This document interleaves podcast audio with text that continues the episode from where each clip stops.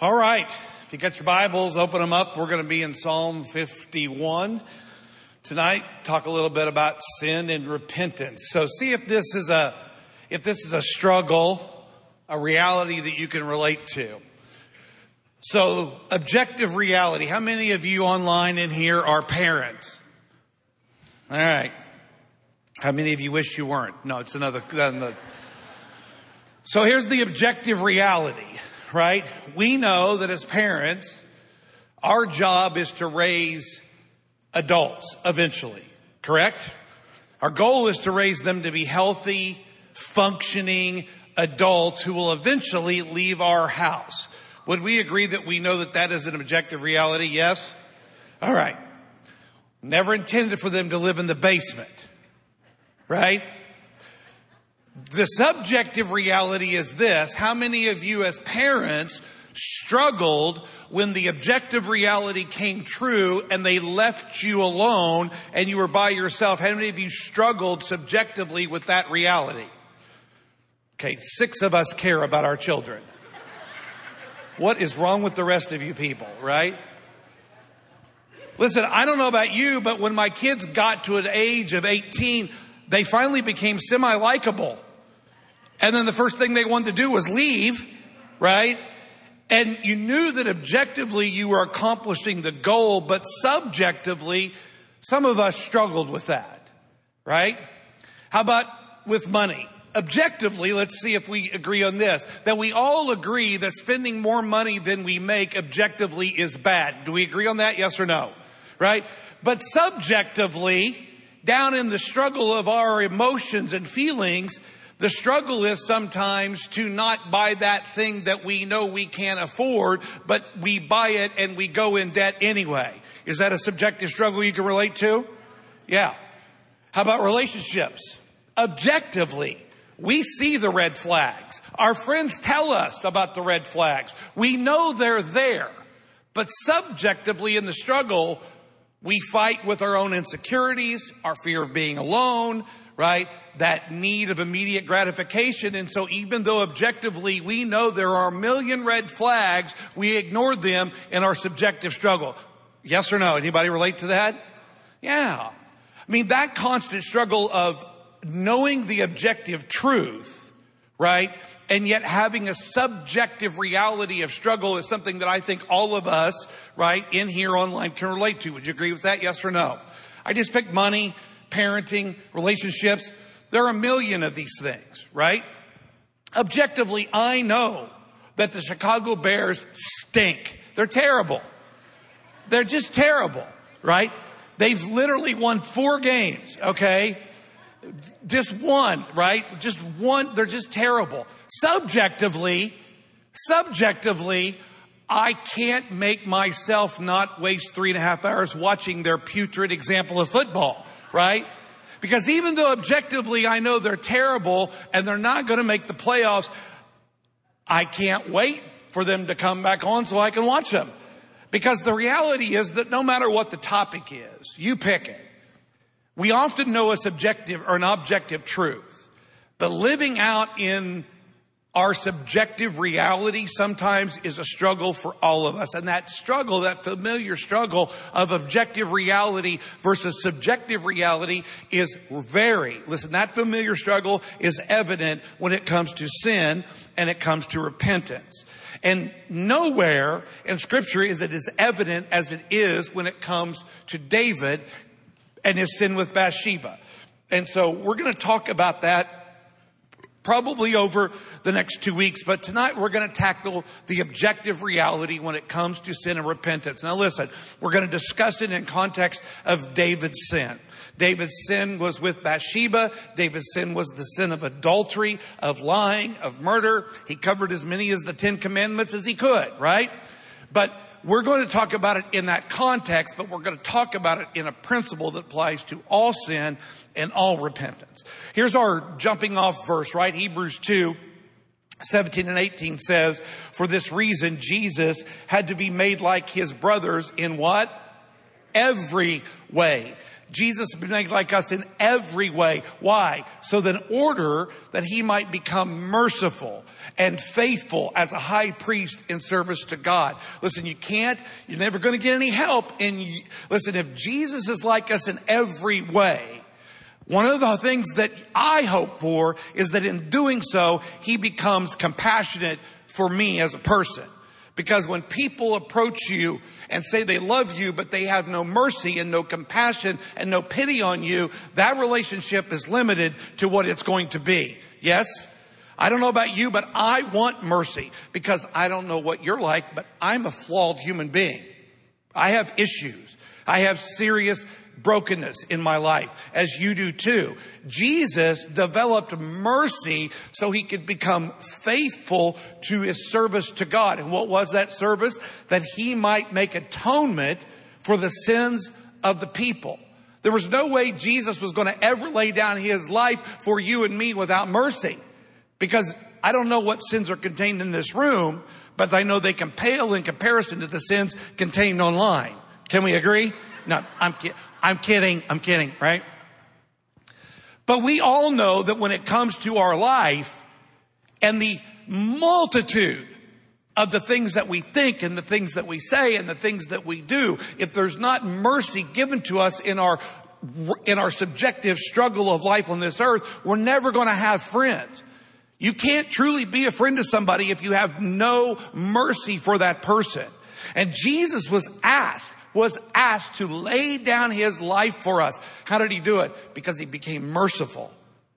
He understood your struggle first and foremost. And then he was able to be faithful in his duty and service to God because Jesus himself suffered while he was here, while he was living out this life right? This life in fire by trial or trial by fire.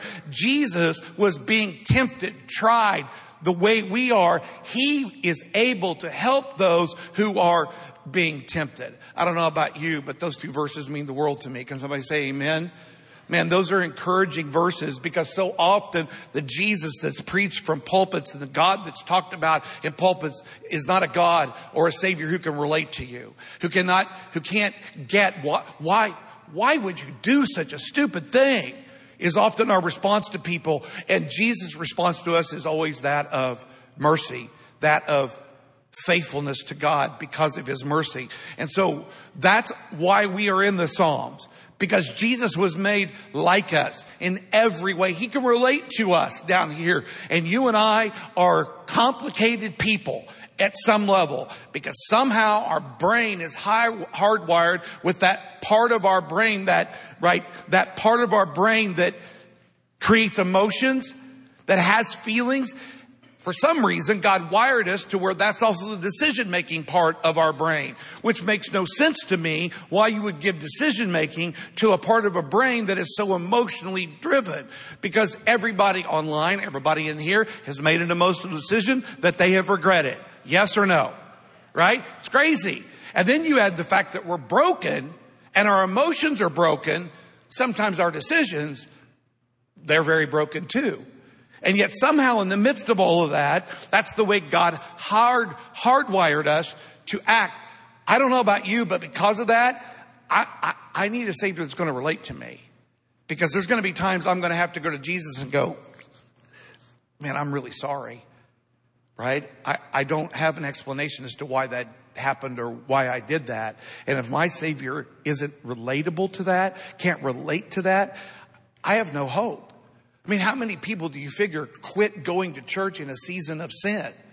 They just quit going to church in the season of sin. And part of the reason they do it isn't just because of shame and guilt. It's because they don't, do not believe that they have a savior who could understand even, can understand them even in their failures. And so we just disconnect until what? Until we get it all fixed. Well, that's a great idea, but sometimes that might take three months, six months, a year. For me, it took seven. I graduated from Bible college with a degree in understanding the Bible, and it took me seven years to understand that I have a Savior who I could have talked to the whole time. And yet I just stayed away. There's lots and lots of people that feel that way. I want you to understand that Jesus was made like us in every single way. Why? Because he needed to be merciful so he could be faithful because what God was asking was for him to lay down his life for you and for me. Aren't you grateful that we have a merciful and faithful high priest? Somebody say amen. All right. Why don't you guys stand with me? Let's read Psalm 51. We're going to read several verses here just so you can get a feel for David. Right? This is David's response, right, to his sin with Bathsheba, right? And here's his response. Have mercy on me, O God, according to your unfailing love, according to your great compassion, blot out my transgressions. Wash away all my iniquity and cleanse me from my sin. For I know my transgressions and my sin is always before me. Against you and you only have I sinned and done what is evil in your sight so that you are proved right when you speak and justified when you judge. Surely I was sinful at birth, sinful from the time that my mother conceived me. Surely you do desire truth in the inner parts. You teach me wisdom in the inmost places. Cleanse me with hyssop and I will be clean. Wash me and I will be whiter than snow. He goes on to say, let me hear joy and gladness. Let the bones that you have crushed rejoice. Hide your face from my sins and blot out all of my iniquity. Create in me a pure heart, O God, and renew a steadfast spirit within me. Do not cast me away from your presence or take your Holy Spirit from me. Restore to me the joy of your salvation and grant me a willing spirit to sustain me. Then he says, I will teach transgressors your ways and sinners will turn back to you. Save me from blood guilt, O God, the God who saves me and my tongue will sing of your righteousness. O Lord, open my lips and my mouth will declare your praise. You do not delight in sacrifice or I would bring it and you do not take pleasure in burnt offerings.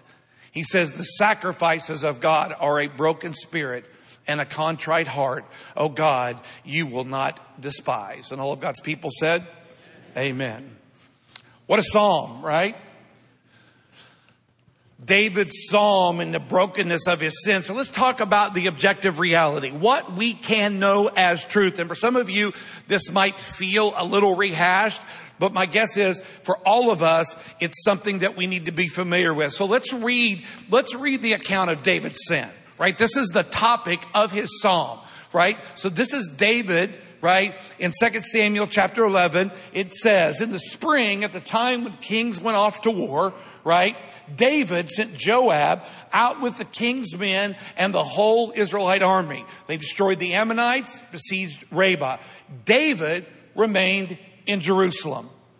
One evening, David got up from his bed, walked around on the roof of the palace. From the roof, he saw a woman bathing. The woman was very beautiful.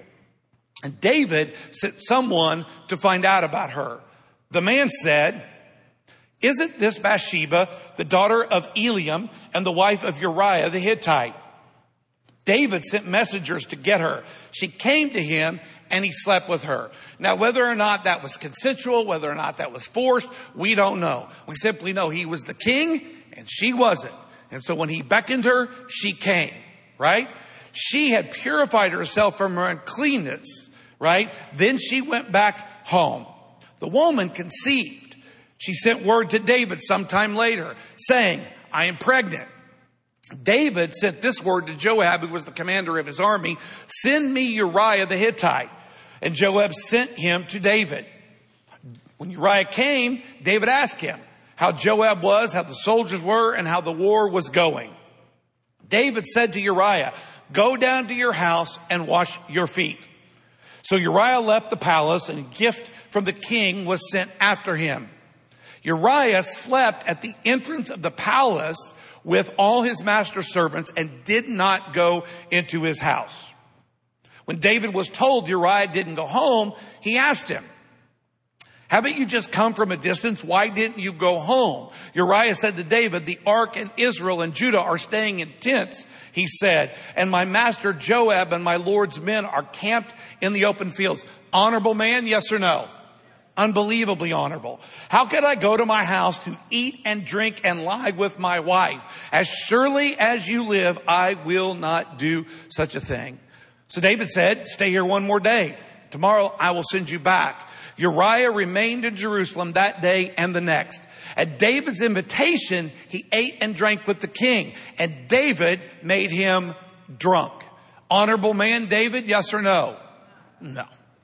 In the evening, Uriah went out to sleep on his mat amongst his master's servants. He did not go home. In the morning, David wrote a letter to Joab and sent it with Uriah. In it, he wrote, put Uriah in the front line where the fighting is fiercest. Then withdraw. And here's the thing. Uriah had the letter. He didn't open it. Honorable man, yes or no? Unbelievable. So then he tells, this is David's letter to, to Joab. Once he's in the front, withdraw from him so he'll be struck down and die. So while Joab had the city under siege, he put Uriah at a place where he knew the strongest defenders were. When the men of the city came out and fought against Joab, some of the men in David's army fell. Moreover, Uriah the Hittite died. It goes on to say, right? When Uriah's wife heard that her husband was dead, she mourned for him. After the time of mourning was over, David had her brought to his house and she became his wife and bore him a son. But the thing David had done displeased the Lord. Pretty gruesome, right? Unbelievably gruesome behavior for a man that Paul eventually describes in the book of Acts as a man after God's own heart. I mean, serious serious. I mean, the adultery thing is only magnified because of the lying. I mean, look at the underhanded depths that David went to to cover up his sin with Bathsheba. I mean, he tried, he didn't try, he got the man drunk and hoping that he would go home and sleep with his wife. And when that didn't work, he had him killed. I mean, his sin was, his sin was unbelievable in its scope and its context right? All of us, we can all feel it, right? We can all feel how horrific what David did was. Yes or no? That was terrible, right? Now listen to the very next chapter when Nathan, his friend, shows up. Chapter 12 of Samuel says, Nathan, the Lord sent Nathan to David. When he came to him, to David, this is what Nathan said. There were two men in a certain town, one rich and the other poor. The rich man had a very large number of sheep and cattle, but the poor man had nothing except one little ewe lamb he had bought. He raised it, grew it up with him and his children. It shared his food, drank from his cup, and even slept in his arms. It was like a daughter to him. Now a traveler came to the rich man. But the rich man refrained from taking one of his own sheep or cattle to prepare a meal for the traveler who had come to him. Instead, it says that the rich man took the ewe lamb that belonged to the poor man and prepared it for the one who had come to him. David burned with anger against the man and said to Nathan, as surely as the Lord lives, the man who did this deserves to die. He must pay for that lamb four times over because he did such a thing and had no mercy, no pity. Then Nathan said to David, you are this man. This is what the Lord says. The God of Israel says, I anointed you king over Israel and I delivered you from the hand of Saul. I gave your master's house to you and your master's wives into your arms. I gave you the house of Israel and Judah. And if all of this had been too little, I would have given you even more. Why did you despise the word of the Lord by doing what's evil in his eyes? You struck down Uriah the Hittite with the sword and took his wife to be your own. You killed him with the sword of the Ammonites. Now therefore the sword will never depart from your house because you despised me and took the wife of Uriah the Hittite to be your own. And then listen to what the Lord says out of your own household. I'm going to bring calamity upon you. Before your very eyes, I will take your wives. I will give them to the one who is close to you and he will lie with your wives in broad daylight. Had no idea that would eventually be his son. You did it in secret, but I will, but I will do this thing in broad daylight before all of Israel. And David said to Nathan, I have sinned against the Lord. And Nathan replied, Listen to this. Everybody online, everybody here read this last line with me. The Lord has taken away your sin. You are not going to die. Instead, because by doing this, you've made the enemies of the Lord show utter contempt. The son that's born to you will die. What a story, right? It's just a mess. It's crazy. But that's David's story, right? And the only way to truly relate to that story is insert your story where David's story is at. Some of you might be able to relate first-handed to David's story. But my guess is not a bunch of you can relate to that kind of behavior. But my guess is whether you're online or in here, all of us can relate to the idea of doing sinful things, feeling the conviction of knowing you're wrong, right? And dealing with that. Can anybody relate to that? Yes or no? Right? We can relate to that story, right? But here's the objective reality of what took place. David slept with Uriah's wife. To cover it up, he brought Uriah home and tried to trick him into sleeping with his wife, even going so far as a king to get this man drunk in hopes that he would sleep with his wife. And yet Uriah was too honorable to his army to do that. Instead, David writes a letter asking, premeditating, asking Joab to pull the army back so that Uriah can be killed. Basically, he's the one that's planning the murder. That's David's behavior. And here's the objective truth that when David recognized his sin and said, I have sinned against you, Lord, I have sinned against heaven, the Bible says this the Lord has passed over your sin. Just like that. Now, I don't know about you, but part of me is a little bit outraged by that. I mean, can you imagine being Uriah's family? I mean, this man did terrible things to their family. Would you agree with that? I mean, we don't know if the sex between Uriah or between David and Bathsheba was consensual, but it's very clear from the text that David used his position as king to get what he wanted. Yes? Now, whether that was consensual on her part because he was king or whether he forced himself on her, here's what we know. She wasn't his to do that with. And yet he did it. And then he had the man killed. And then he covered it up and took his wife to be his own. And God went like this. I'm just gonna pass it over. I'm just gonna cover it up. I'm just to let it go. If you're on the side of Uriah and what happened, are you angry with that? Yes or no? Of course you are. Because my guess is some of you in here, some of you online struggle with justice, wanting justice to be done for people that mess up. Yes? Right? We want justice because those things are wrong. And yet the objective truth is this. God, through David's repentance, said, I've passed over those sins. I've completely forgiven them. That's a pretty hard objective truth. And yet the reality is, I want you to understand how we get there. Because that objective truth is for all of us available in Jesus. Somebody say amen. Right? We sang the song. Wonderful, what a wonderful name it is. Right? What a wonderful name it is. I'm not sure we understand at times how wonderful it truly is until we insert our story into David's story right? So let's talk about how we get to this objective truth, right? So you can hear how this all works. Romans 3.23, a verse most of you, if not all of you, are familiar with, right? Read it with me. For all have sinned and fallen short of the glory of God. Everybody online, everybody in here, because the knowledge of good and evil knows this, that there's times that we've known the good to do and we haven't done it. Yes or no?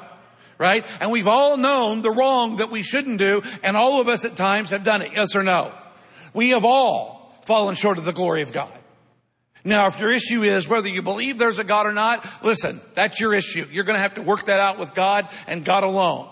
But for those of you that believe in a God, this is the objective reality. None of us have handled the knowledge of good and evil and done it to perfection. We would all agree with that. Yes? That's our story. Romans 6 says the wages, the result right? What we've earned from that behavior is, come on, say it. It's death, right? Not just physical death, but a death, a separation from God. For the wages of sin is death. That's, that is your plight and mine as people who have failed in handling the knowledge of good and evil. That falling short thing, we're all in that boat. And this boat, we're all in this boat. We all have this issue. But the gift of God is eternal life through Jesus Christ our Lord. God has one desire to fix this problem. Somebody say amen. Come on, say amen. Do you realize that God's desire is to fix this issue? Yes or no? It's this issue alone. Because we sang a song, right? You didn't want heaven without us. Remember that line? Isn't it funny that every time God wants heaven, He comes to us? When God created us, what did He do? He walked in the cool of the garden. He spent time here. When God wanted us again, He sent Jesus here. When we will get a new heaven and a new earth according to Revelation, it will come where? It will come here. God's desire is for you, for you online. It doesn't matter what your story is, whether it's like David's or not, whether you've sinned and fallen short of the glory of God. God's desire is to fix this issue so that He can be with you. Somebody say amen. All, listen, all this other stuff is just falderall. It's noise right? It's decorations for Christmas. It's pretty. It's nice, but it's not the issue. The issue for God is you're a sinner. And your sin and my sin puts us in a perilous condition that God has to fix because there is no fix to this problem. God can't be with us in heaven. Do you understand that? Yes or no? That's our condition, right?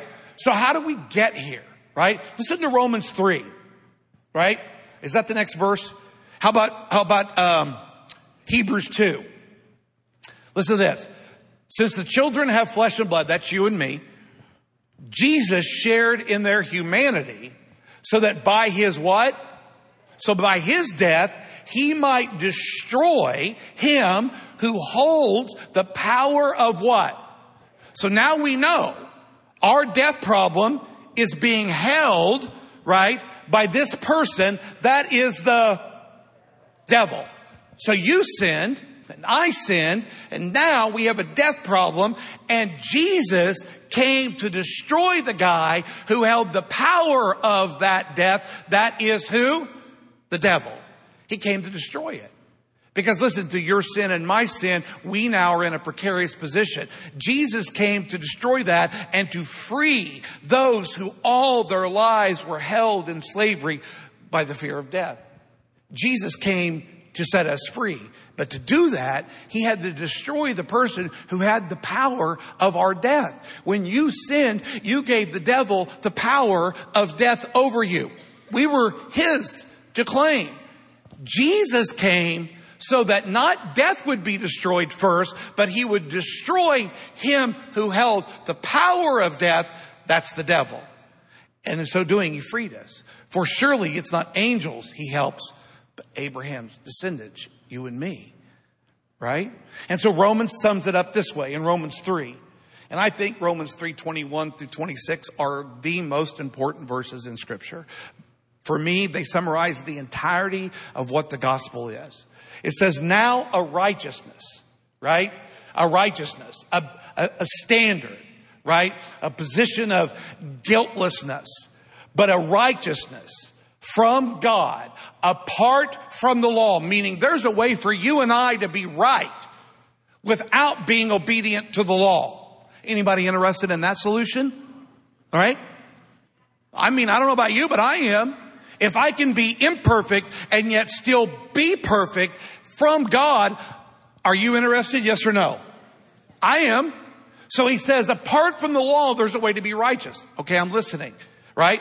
And that's been made known to which the law and the prophets, the Old Testament, the Bible says, have been testifying to from the beginning. Don't tell me the Old Testament isn't important. Don't tell me the Old Testament doesn't mean anything to you because everything in the Old Testament is pointing to this, right? You want a better understanding of what this is? Understand what the law and the prophets have been saying to you about it. This righteousness that's apart from the law comes from God and it comes through comes through faith in what? In Jesus to all who believe. That's how we get it. Right? The gospel in its simplest form is this, that in spite of my sin and my death issue, I can be right with God if I simply put my faith in Jesus. Not in a church, not in a work that I do, not in a Bible that I read, a translation, not in the songs that we sing, not whether there's a piano or whether there's smoke or no smoke, whether there's pews or chairs, whether the service lasts 40 minutes or an hour and 40 minutes like it's going to tonight. It doesn't matter, right? The reality is this, that our faith has to be in who? Come on, say his name. Jesus, right? Hitting a home run and giving God glory is not the same thing right? Our faith has to be in Jesus to everyone who believes. And here's what he says. There's no difference. It doesn't matter whether you've, whether, whether you're a Jew or a Greek, whether you're a man or a woman, whether you're black or you're white, whether you're rich or you're poor, because all have sinned and fallen short of the glory of God. And we are justified freely by His grace through the redemption, that purchase price that came by Jesus. So listen, God, here's the objective truth.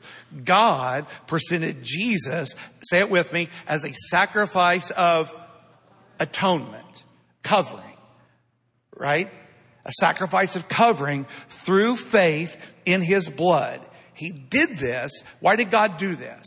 Why did God present Jesus as a sacrifice of atonement or of covering, right? He did it to demonstrate his what? His justice. Because how many have sinned? Come on, how many of you sinned? Let me see it.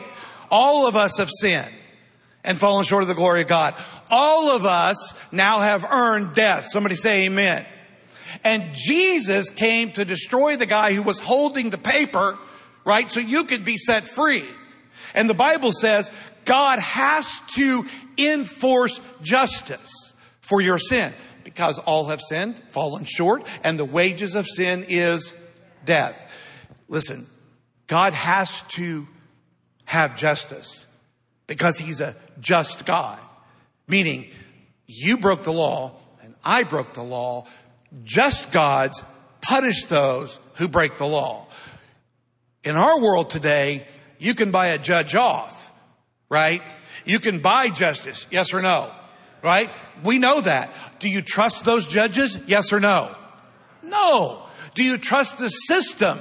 Right? Do you trust a system that is built to not give justice to all in spite of who they are? Do you trust that system? Yes or no? No, of course you don't. None of us do. Because none of us want to be a part of a justice system that is not equally distributed to all people. And yet with God, it's all equal. It doesn't matter if you're black, white, rich, or poor. It doesn't matter if you're from the south or the north. It does not matter your social economic status. It doesn't matter if you're a male or female. It doesn't matter if you're a teenager or an adult. There's no difference. With God, justice is this. Here's my holy law. You didn't keep it. Now there's punishment. So how did God keep his justice? God did it by letting Jesus be the penalty for your sin. He did it by giving your penalty of death to Jesus. I don't know how many people are in here and how many people are online, but based upon the numbers that we gather every week, my guess is there's going to be close to 400 of you who either watch or listen to this sermon. All 400 of you. All 400 of us. All 4,000, all 400,000, all 4 billion, all 8 billion people in the world can have justice because Jesus' death is sufficient to provide justice for how many people? All of us. All of us. And the Bible says, because in, in, in God's forbearance, He had left the sins committed. Remember what Nathan said to David? God has passed over your sin. Because in his forbearance, he had left the sins committed beforehand unpunished. Why?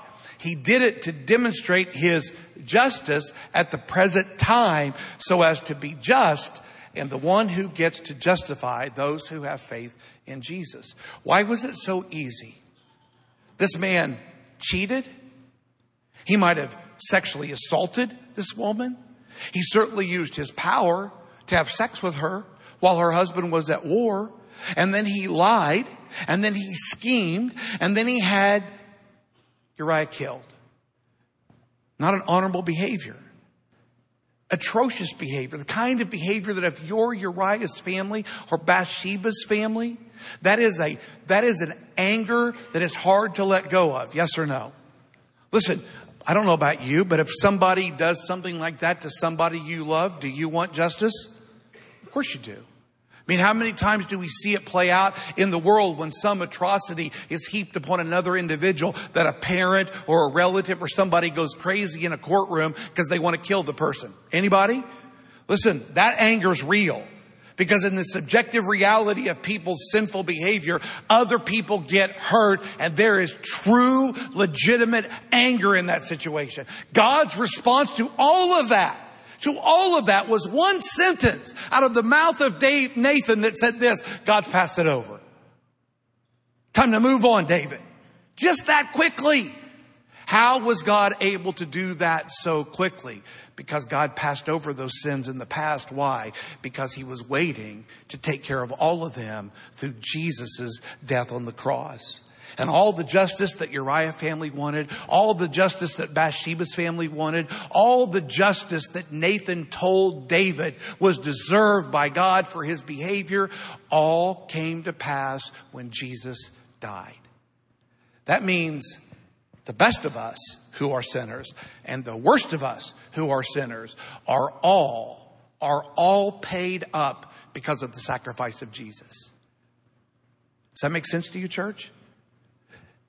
What a wonderful name it is. The name of Jesus. That Jesus, his death was so miraculous and so powerful that it's able to provide you and I, right? You and I that kind of justification. Right? We said justification means just as if I've never sinned. I hate that description. Right? Justification is a legal declaration made by a judge that says you're in a, you're, you're not guilty. You can go free. Right? That's what justification is. There is a mil, listen, anybody in here online not aware of the evidence that's piled up against you that you're a sinner? Anybody not aware of that? No, we're all aware of that, right? The Bible says in spite of that huge mound of, of evidence, you get to go free. Why? Not because you're guilty, but because it's been paid. And who paid it? Say it. Jesus. What a wonderful name it is. Amen, church. So for God to look at David, who committed unbelievable acts, of dishonor and sin for Nathan to simply say, God's passed it over. Once the repentance came, once the acknowledgement came, God has passed over your sin. Boom.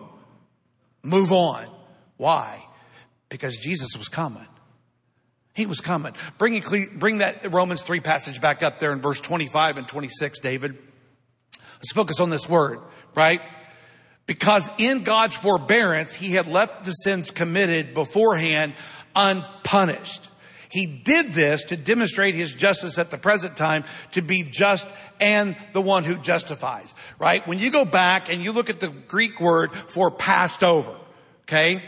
The Greek word there is the Greek word for propitiation. Anybody know what propitiation means? Okay. Here's what it means. It means to be propitious. Does that help? Right? Propitious means to have favor for something to have confidence that this thing's going to work out, right? So what God did in using this word, right, in the Greek to pass over, what it says is that Jesus became the thing that made God gracious to us. It was the thing that made God uh, favorable to you and me. That's how powerful this thing was. Because were you guilty of sin? Yes or no? Did, did, were you guilty of sin? Yes or no? Yes, we were guilty. Did we deserve death? Yes or no? Did Satan have the power of that death in his hand? Yes or no? The only way we got set free was somehow God had to be just. He had to have this paid. Jesus became the thing, the propitiation, the very act that made God propitious, that made him favorable to you. That same Greek word is translated mercy seat. in scripture as well. Mercy seat. So that got me to thinking, what is the mercy seat? Let me show you a picture of it, right? We got a couple pictures of it in the Old Testament.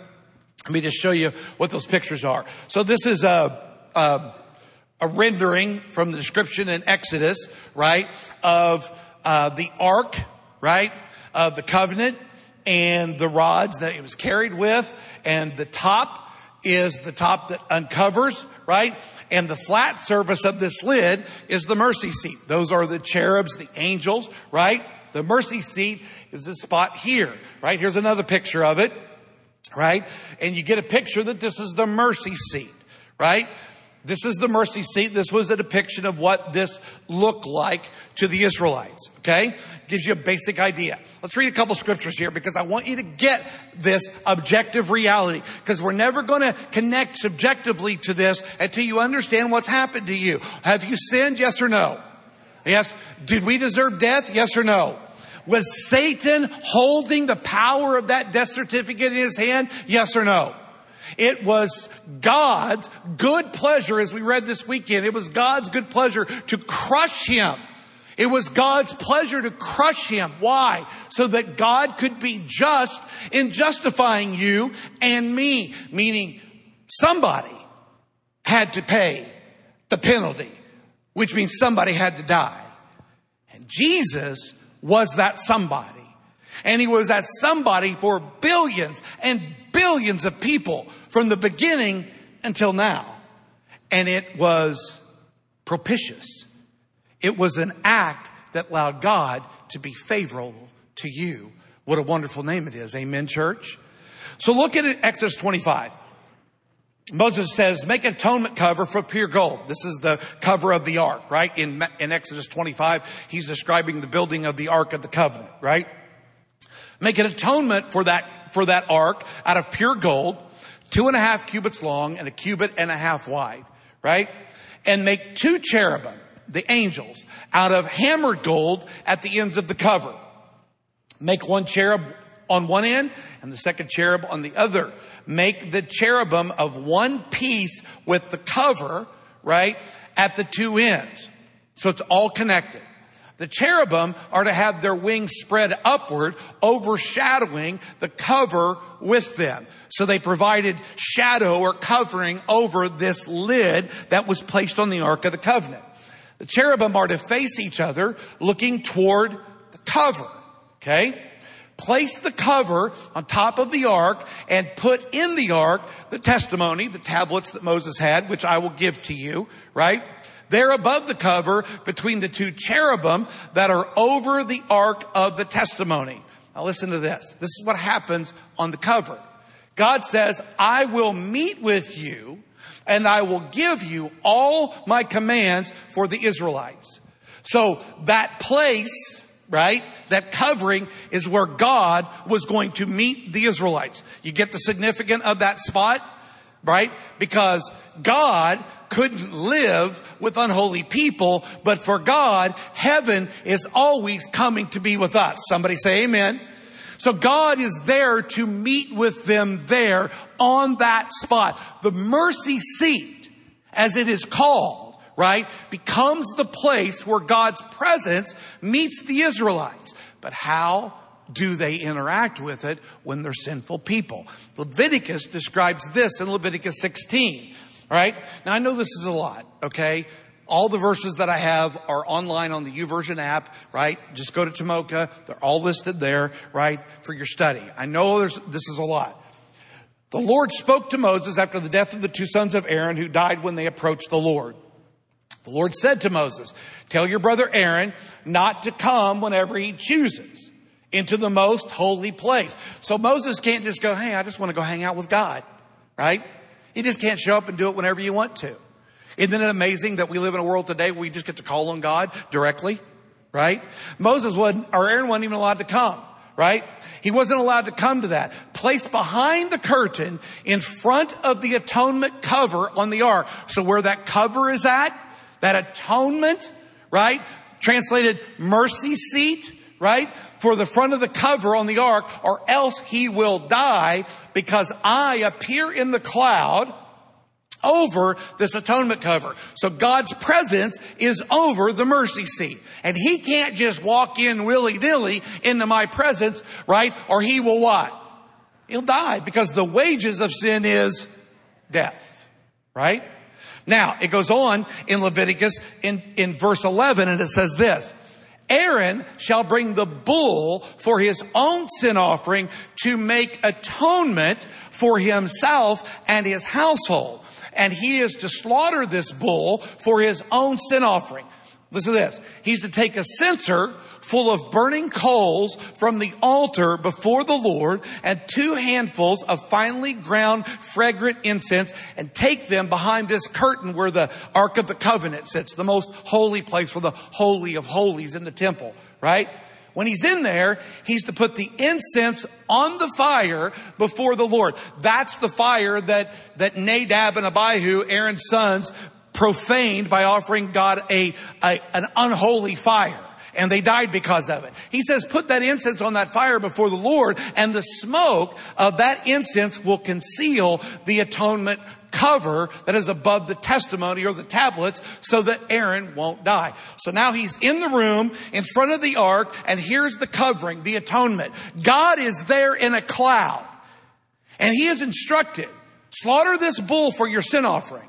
But before you do anything with it, you bring a censer in full of these ashes, right? And you place that on the fire so that the smoke in this holy of holies will protect you so that you will not die. Pretty intricate, right?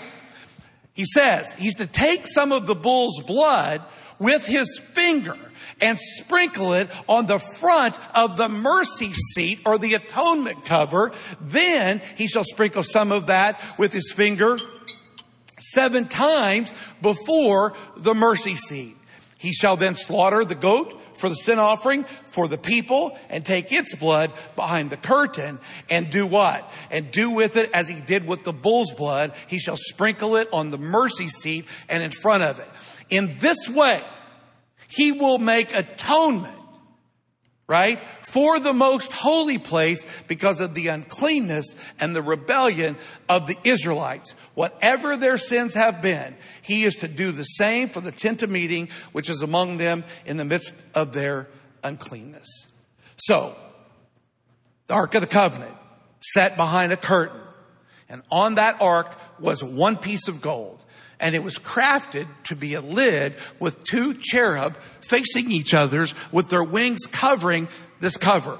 And it's in that spot that God's presence would come to be with Israel. And only the high priest and only once a year on Yom Kippur was he allowed to go in. And the first thing he had to do was put the incense on the fire so that he wouldn't die. The second thing he did was sprinkle blood on the cover for his sin and then sprinkled the blood of the goat on the cover for the sins of the people. But where did the blood go? The blood went on the what? The mercy seat. It went to that place. It went to the covering, which is why an atonement is a cover. To get the, the scenario because listen to Romans 3.21 again because I want you to see this parallel. But now a righteousness from God apart from the law has been made known. There's a way to be right with God even though you're not perfect, to which the law and the prophets testify. The Old Testament's been screaming about it from the beginning. This righteousness from God comes through faith in Jesus to all who believe, and there's no difference for all of sin and fallen short of the glory of God. But how did it work? Right? We're justified freely by his grace through the redemption that came through Christ Jesus. Okay, great. We know it's Jesus, but how did it work? God presented Jesus, right, as a, say it with me, a sacrifice of, of atonement, which means covering, of covering. So back in the Old Testament, the blood had to be sprinkled on the covering, the mercy seat, because God hovered above it. So for Aaron to have access to God, he needed his sins what? Covered. He had to have them covered. Because without his sins being covered, could he approach God? Yes or no? No, because if he approached God with his sins uncovered, he would have what? He would have died. So the mercy seat was hugely significant in that it provided a place for blood to be laid so that you and I, or so that Aaron would have a covering and in that covering he could make atonement for the people of Israel. God presented Jesus to be a sacrifice of covering for us. Meaning Jesus has become our what? He's become our mercy seat. He has become the thing that allows you and allows me to have direct access to God. What a wonderful name it is. Right? It's no wonder his name is above every name. Because just the way it worked in the Old Testament is the way it works for us. The difference is it's not a blood of bull or goat that makes the atonement cover accessible. It's Jesus himself. Because not only is he the high priest who's offering the sacrifice, and not only is he the sacrifice that the high priest is offering, he's also the mercy seat onto which the high priest offers the blood. What a wonderful name it is. He's the high priest, he's the sacrifice, and he's the mercy seat. No wonder his name is above every name. And no wonder through Jesus, David could hear from Nathan, your sins have been passed over. Because God was simply waiting for this. Listen to scripture, right? First John 1 9 says this, if we confess our sins, he is faithful and just and will forgive us our sins and purify us from all unrighteousness. Somebody say amen to that. Right? If we confess our sins, He's faithful and just and He will what? Come on, He will forgive us. Say forgive us. He will forgive us and He will cleanse us from unrighteousness. Right? If we claim we haven't sinned, right? We make God out to be a liar and His word has no place in our lives. Right? My dear children, I write this to you so that you will not sin, but if anybody does sin, Anybody? Does that fit? If anybody does sin, come on, if that's you, raise your hand, right? If anybody does sin, right? If anybody does sin, we have one who speaks to the Father in our defense, our advocate, our legal counsel. Jesus Christ, the righteous one. Now read this next verse with me. He is the atoning sacrifice. He is the mercy seat. He is the covering for our sins and not only for ours, but also for the sins of the what? And Nathan said to David, God has passed over your sin. Why? Because in Jesus, God can forgive the sins of how many people? The whole world. What a wonderful name it is. Amen, church. How about this one? First John chapter 4 verse 10 says, this is love, not that we loved God, but he loved us and sent his son as a what? Atoning sacrifice for our sins. He was sent to be our covering, to be our mercy seat, the place where sin has to be covered so you and I can have access to God. You and I get to call God Abba, Daddy. We get to call him our father. We get to call to him as our dad. Why? Because there's an atonement. There's a covering. There's a mercy seat that's covered in the blood, not of a bull and not of a goat, but in the blood of Jesus Christ the righteous. What a powerful name it is. Amen, church? The name of Jesus. How about this one? Hebrews 217. For this reason, Jesus had to be made like his brothers in every way, our verse, right? In order that he be, might become a merciful and faithful high priest in service to God, right? That he might make what? Atonement, covering. That he might be our mercy seat for the sins of the people. How about Hebrews chapter 8, 10 through 13? This is the covenant I will make with the house of Israel after that time declares the Lord. I'm going to put my laws in their minds and write them on their hearts and I will be their God and they will be my people. No longer will a man teach his neighbor or a man his brother saying, know the Lord because they will all know from me from the least of them to the greatest, for I will, listen to this, I will forgive their wickedness and will remember their sins Come on, remember their sins? No more.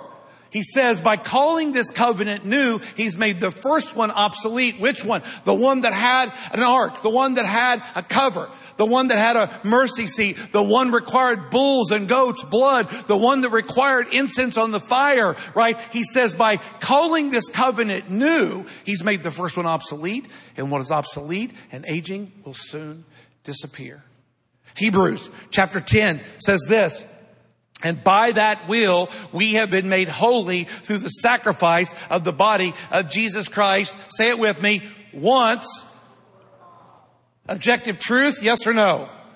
You see, because here's the thing. Every person in this room and every person watching online is going to sin and need to repent at some point in time after knowing Jesus. Yes or no? And here's the thing. If you don't understand the objective reality that you're living in, the subjective reality will destroy you. Because the only way, listen, the only way for me as a parent to survive the objective reality that my kids have to grow up and leave home and start a life that might be a thousand miles away is for me to understand the objective reality is my job was to raise them to be an adult. Now it doesn't make it always go away, but it does make it easier. When my daughter FaceTimes me today and says, Hey, I've got good news. And her good news is, is that she's working more. I can't help but feel happy about that right? Because this is a 20 year old girl who's decided that it's her responsibility when class is in the first week of December to work a little bit more so that dad doesn't have to pay her rent. Objectively, that reality hits home to me that that was my job. But subjectively, while I'm watching her on FaceTime, I'm realizing I don't know how long it's going to be until I see her again, and that causes me to struggle. But the objective reality makes it more plausible for me. For so many of us in here and online, when sin hits us, and listen, it's going to, because we have two natures, a sin nature and a holy nature through God's Spirit. We're going to fight with that nature and fail at times. Somebody say that's true. What do you do when sin hits? What do you do when you're in David's position and you're living in this sin? If you don't know the objective reality, subjective reality will keep you away longer and longer and longer and longer. And the objective reality is this, that for God to be okay with you, Satan had to be destroyed because he held the power of your demise. Jesus came to destroy him who held that power. And in so doing, he became our mercy seat. He became our covering so that my access to God is completely free. Free of my sin, free of my shame, free of my guilt, because Jesus became an atoning sacrifice.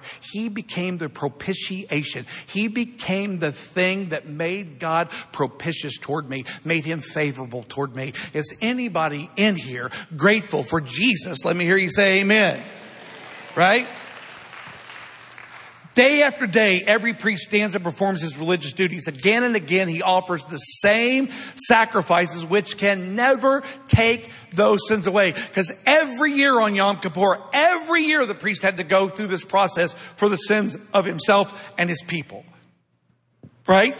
But when this priest had offered, when this priest, which priest? Jesus had offered for all time, say it with me, one, everybody say one one sacrifice for sins. He sat down at the right hand of God, and since that time, he waits for his enemies to be made his footstool. Right? Because by one sacrifice, he has made perfect. Say those with me. Perfect. Now say it again. Perfect.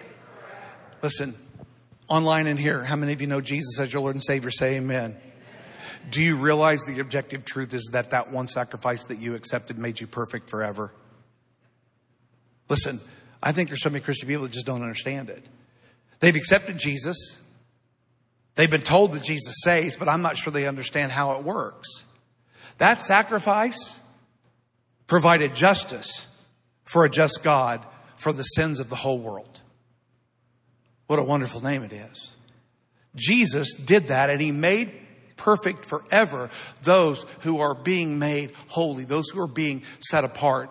The Holy Spirit testifies to this, to us about this. First, He says what? This is the covenant I will make with them after the time, says the Lord. I will put my laws in their heart. We just read this, right? And I will write them on their minds. Then He adds, their sins and their lawless acts I will remember, say it with me, no more. And where these have been forgiven, there is no longer any sacrifice for them. You don't need another one. You don't need another sacrifice for God to be right with you. Why? Because Jesus is our covering. He's our mercy seat. He's the thing that provides all of that for us. And Hebrews 10, 21 through 28 says this.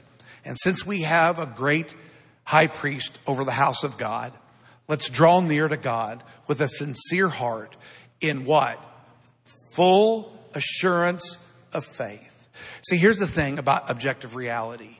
It's designed to provide you a full assurance of faith. How many of you have sensed that you've come to know Jesus as your Lord and Savior? Okay? And the reality is this, that the struggle down here subjectively to deal with that sin can be unbelievably complicated. Because listen, some of the sins we've commit have hurt a lot of people. They've been destructive beyond nature. They've hurt our families. They've hurt our children. They've hurt people we go to church with. They've hurt tons of people. They've cost you your job. They've cost you your marriage. They've cost you, you name it. They have been unbelievably destructive. And so living out down here in this subjective reality is hard. But I'm telling you, without the objective knowledge of the truth of how this works, people will never make their way back. And the Bible says we should draw near to God with a sincere heart, full in the assurance of our faith. Our faith in who? Jesus Christ. Because why? Through one sacrifice, He has made forever perfect those who are being set apart for Him. Somebody say amen. Now, He says, we've had our hearts sprinkled to cleanse us from a guilty conscience and having our bodies washed with pure water. Let's hold unswervingly to the hope we profess. That's hope because you're still here and I'm still here and those of you online are still here. And guess what? We haven't, we haven't received our full salvation yet. We haven't received redemption yet. So we're still living here. You and I should listen, you better hold on unswervingly to your hope. And here's the thing. The more sins you commit knowing Jesus, the stronger you better hold on to that. Because the devil's going to try to convince you to let it go because he's going to tell you that sin, that sacrifice didn't work for you. If it did, you wouldn't be doing this stupid stuff. And I look at the church that I serve and I know that we're all stupid and do stupid things. Amen. Listen, what we all need is to hold on to that hope that we profess for he who promised is what? He's faithful. He's faithful. And let us consider how we may spur one another on toward what? Love and good deeds right? Let's not give up meeting together as some are in the habit of doing, but let's encourage one another and do it all the more as we see the day approaching. We all need Jesus and we all need each other in this. Because here's the thing. There's not a person online or a person here that cannot relate to David's behavior. We may not relate directly to it because we may not have done the specific things he's done, but there's not a person in here or a person online that hasn't at times, after knowing Jesus, come to this reality that I've sinned. And what do you do? How do you live here? And how do you process that? You got to know the objective reality. The only way for me to cope with the fact that my kids have moved away and that my kids up north come maybe once a year to see me. That's 364 days of the year. I can only see them through FaceTime. The only way for me to cope with that in the, in the subjective world of my emotions is to have the objective reality that my job was to raise fully functioning, healthy adults. Does it take it away? No. And as we're going to learn next week, listen, the objective reality didn't take away David's struggle, but it made it possible for it to be short lived and it made it possible for him to move through it quickly. And my guess is some of you in here and some of you watching online have not moved past your sin quickly. You're stuck. My hope is that understanding the objective reality, what Jesus actually did, He is your mercy seat. His sacrifice made God favorable towards you. And now it's covered. And it only took one sacrifice and it lasts forever and it's for the whole stinking world. Somebody say amen. So Father, today my prayer is that you would make us mindful of your truth. And the truth is, is that we needed to be freed from our debt. And more importantly, we needed to be freed from the one who had the power of that debt. Because Satan wasn't going to release it. Satan was going to cash it in. And he was going to hold all of us to that payment. I'm so grateful, God, that your plan was so full of love and so full of grace that you were willing to send Jesus and not just send him, but according to Isaiah, that you would be pleased to crush him for our benefit. And now, Father, make us know, make us know your truth that when Jesus was crushed for our iniquities, he became the propitiation, the atonement cover, the mercy seat that allows me to have direct access to you. And that that sacrifice only had to be made once. And it's made us forever perfect as we continue to follow you and to trust you in our lives. Father, plant that truth in our hearts and write it in our minds so that as we live down here in this mess, we can get through it quicker and we can hold on to our hope unswervingly. I pray in Jesus' name. Amen. God bless you, church.